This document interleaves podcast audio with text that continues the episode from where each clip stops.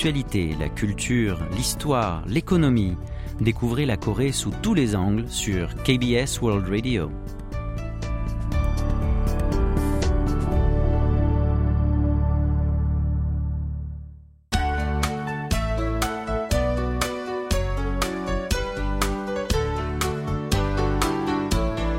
Séoul au jour le jour.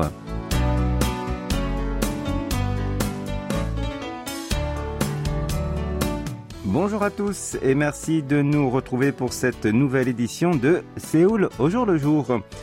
Lundi et mardi, la région de Séoul et le centre du territoire sud-coréen ont été frappés par des pluies diluviennes. Celles-ci ont provoqué de gros dégâts matériels et plus tragiquement des pertes humaines.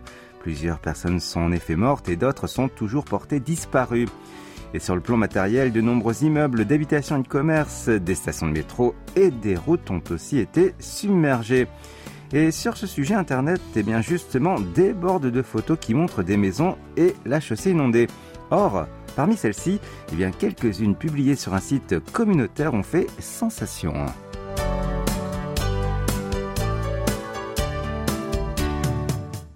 Mardi matin, trois photos intitulées L'apparition d'un Superman dans la station de métro Gangnam se sont répandues sur Internet. Et sur ces images prises de nuit, eh bien, près de la station Gangnam, un homme enlève à main nue les ordures qui bloquent les caniveaux et autres rigoles d'évacuation des eaux au bord d'une route inondée. Sous la pluie, il travaille sans parapluie ni imperméable. Il semble que cette personne a vu des déchets s'entasser dans les caniveaux et empêcher l'écoulement des eaux. Aussi a-t-il essayé de les enlever. la personne qui a posté ces photos a écrit Au milieu de la chaussée submergée, un homme enlève des détritus à main nue. Et grâce à lui, les eaux se sont rapidement évacuées. C'est un vrai Superman. Et beaucoup d'internautes ont laissé des commentaires élogieux pour lui du style Je lui suis reconnaissant, c'est un véritable héros ou encore cet homme est un Superman. Mais cette personne n'a pas été le seul Superman de la soirée. Un autre est apparu à Ejongbu, dans la province de Gyeonggi. Une histoire similaire a été présentée sur un site communautaire. Selon elle, sur une route inondée à Ejongbu, au moment où les pluies submergeaient rapidement des immeubles aux alentours, eh bien, un citoyen est apparu et a commencé à nettoyer à main nue des caniveaux d'eau couverts de déchets. Et un peu plus tard, une femme l'a rejoint avec un sac poubelle à la main. Puis, elle l'a aidé à mettre les détritus dans le sac. Et au bout de dix minutes, les eaux ont commencé à s'évacuer. Et cet homme a répété ce geste à chaque fois qu'elle ne s'écoulait pas bien. Ainsi, il est resté sur place jusqu'à ce que toutes les eaux de la route disparaissent. Et sur ces clichés, on peut voir des ordures dont des canettes, des vinyles et des plastiques, ainsi que des feuilles mortes s'entasser à côté des caniveaux. En les remarquant, les internautes présument que les déchets déposés illégalement par certaines personnes ont aggravé les dommages les plus torrentiels. En effet, il faut savoir que quand la pluie tombe en trombe, eh bien les caniveaux jouent un rôle très important. Ils sont destinés à conduire les eaux vers les canalisations des égouts pour l'empêcher de stagner sur les routes. Mais malheureusement, s'ils sont couverts de n'importe quoi ou s'ils sont bouchés, eh cela aggrave très souvent la situation. D'après une étude, quand l'intensité de précipitation atteint 100 mm par heure, eh bien si les caniveaux sont bouchés, cela multiplie presque par 3 la vitesse de submersion. Et selon Météo Corée, depuis lundi dernier jusqu'à 5 heures du matin hier, les précipitations ont dépassé les 520 mm à Séoul. Et notamment mardi soir dans le quartier de Shindebang, dans l'arrondissement de Tongjak, dans la capitale, la pluviosité pendant une heure affichait 136,5 mm, battant son précédent record du 5 août 1942 qui était de 118,6 mm. Les spécialistes notent également que pendant les deux jours de grande pluie dans la région métropolitaine, une grande quantité d'eau n'a pas pu s'évacuer normalement à travers les caniveaux à cause des ordures ou des feuilles. Ils préconisent donc aux citoyens de vérifier et de nettoyer les trous d'évacuation d'eau près de chez eux pour réduire les dommages et les risques d'inondation.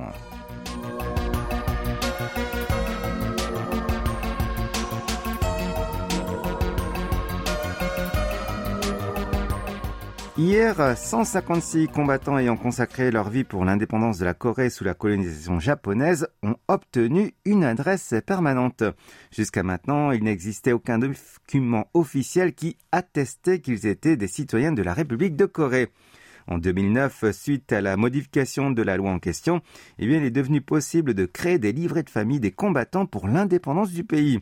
À l'époque, seuls leurs descendants en ligne directe pouvaient faire cette demande. Ainsi, 73 patriotes avaient obtenu un livret de famille. Mais cette fois-ci, le gouvernement a créé d'office des documents pour ceux qui n'avaient pas de descendants en ligne directe ni de livret de famille. L'existence de ces documents n'a aucune influence sur les évaluations des œuvres de ces combattants. En Corée du Sud, juridiquement, après l'établissement de la loi sur la nationalité en 1948, la nationalité du royaume de Choson est devenue celle de la République de Corée. De ce fait, ces patriotes sont sans conteste sud-coréens. Cependant, beaucoup regrettaient l'absence de documents officiels en la matière. Et dans ce contexte, le ministère a vérifié les informations personnelles des combattants pour l'indépendance de la Corée, telles que leur état civil d'origine, l'existence de leur famille et leur date de naissance et de mort, puis il a confirmé les noms de 156 personnes et leur a créé un livret de famille.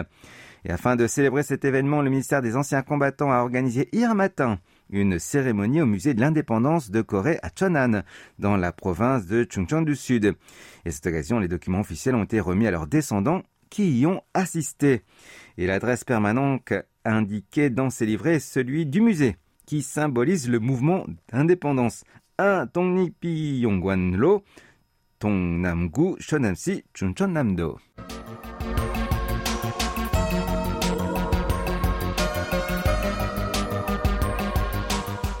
Il y a plusieurs célébrités qui font continuellement des activités de bienfaisance en exerçant une influence vertueuse sur le public.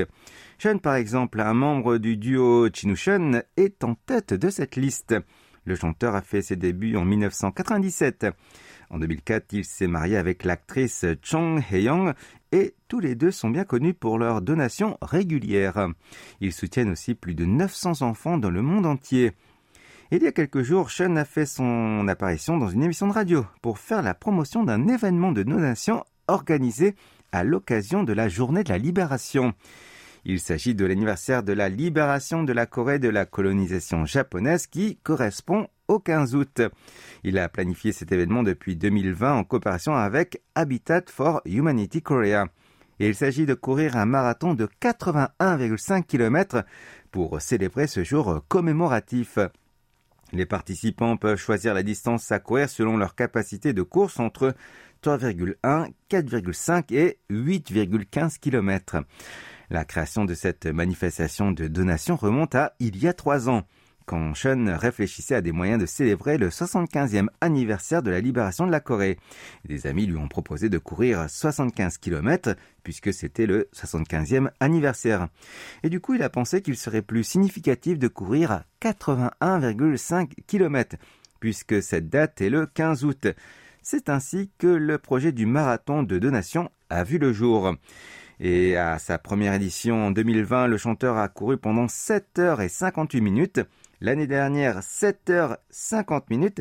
Et cette année, il projette de courir 80 km pendant 7 h et 58 minutes.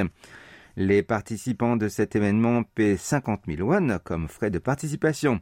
Et l'argent ainsi rassemblé et les dons de la part des entreprises sont utilisés pour construire des maisons destinées aux descendants des combattants qui ont consacré leur vie pour l'indépendance du pays. En 2020, ont été récoltés environ 250 000 euros et l'an dernier, la somme ramassée est montée à 600 000. Jusqu'à maintenant, six maisons ont été construites dans le cadre de ce projet et en septembre, les travaux pour les septième et huitième maisons seront achevés. Et lors de l'émission de radio, Sean a dit qu'il était venu pour faire la promotion du marathon de donation, mais que ce n'était pas la peine car les inscriptions des 3500 participants avaient déjà été bouclées en seulement 8 jours après l'ouverture.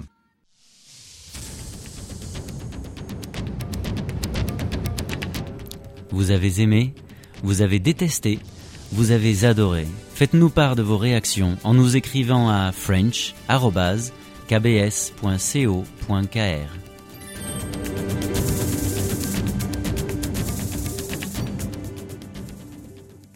Et pour cette édition de Séoul au jour le jour du jeudi 11 août, vous êtes en compagnie de Joanne Blondeau.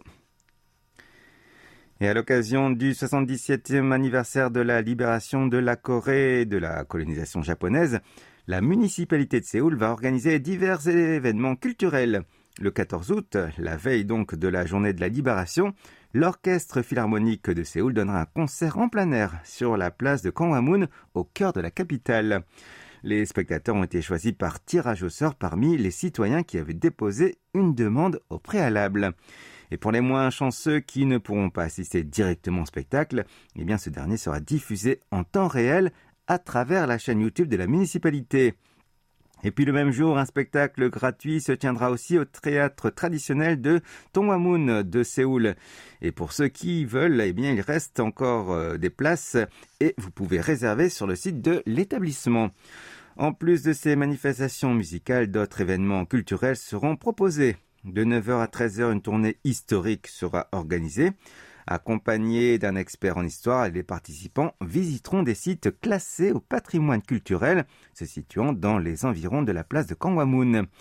Et le média façade du centre culturel Sejong, situé près de la place, projettera une œuvre d'art médiatique commémorant la journée de la libération.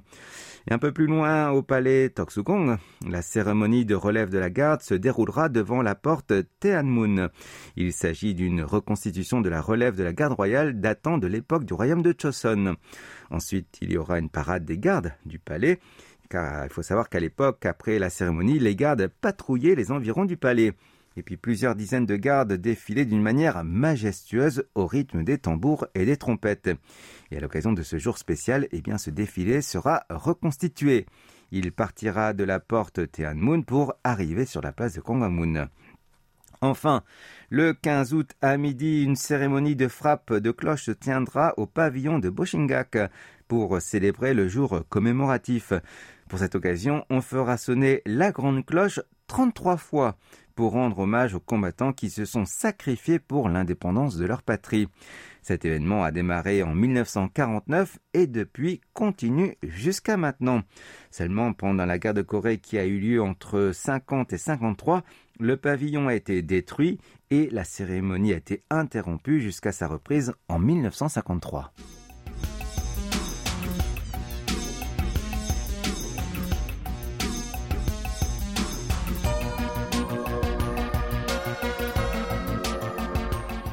Le troisième samedi de chaque mois, un cours de cuisine en ligne a lieu dans le centre de bénévolat de l'arrondissement de Kangso, à Busan.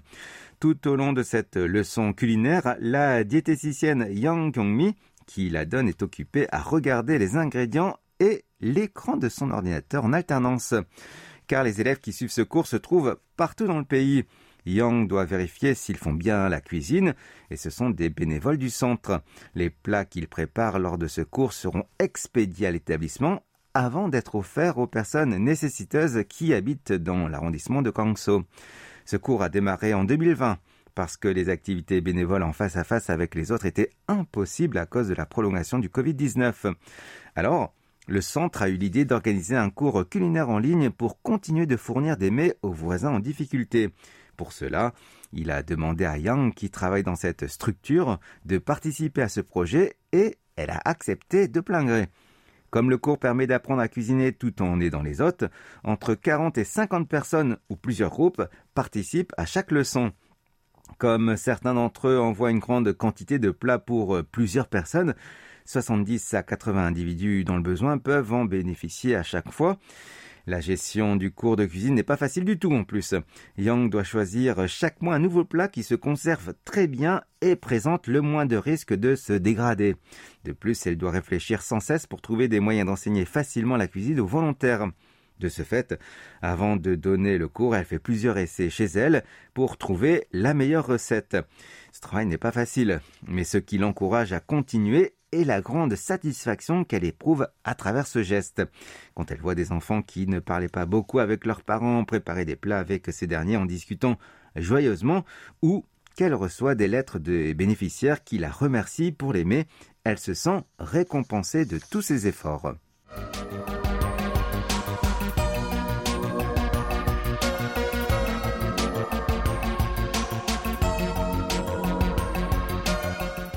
Chuseok, la fête des moissons, tombe cette année le 10 septembre.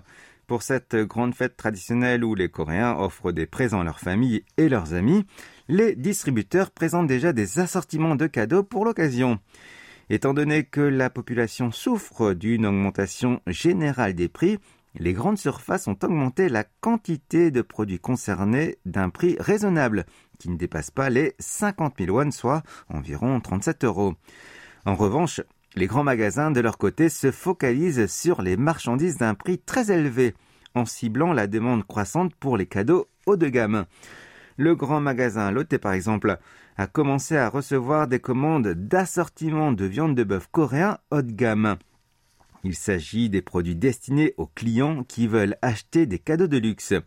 Et leur prix varie entre 750 et 2200 euros le set, c'est-à-dire la grande boîte.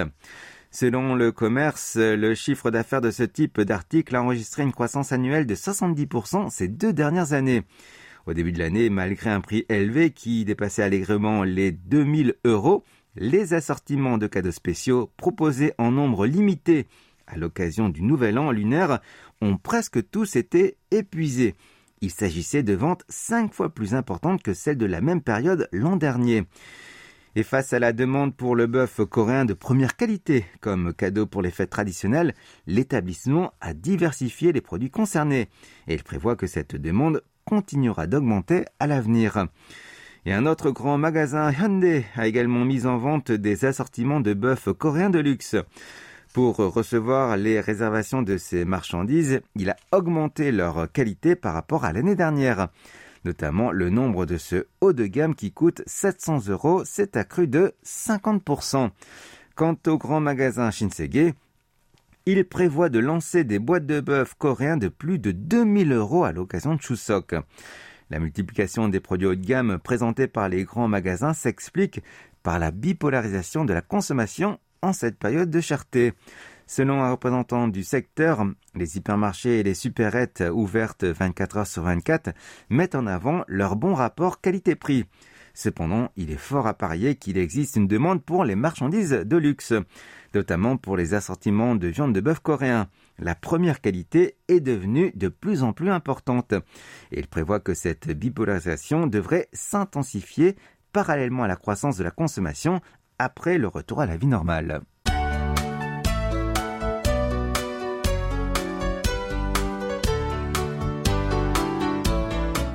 Ainsi se termine notre émission Séoul au jour le jour de jeudi. C'était Joanne Blondeau au micro, Ko Jung-son à la rédaction, avec Oh Ha-young à la réalisation. Merci de nous avoir suivis et excellente soirée à vous tous.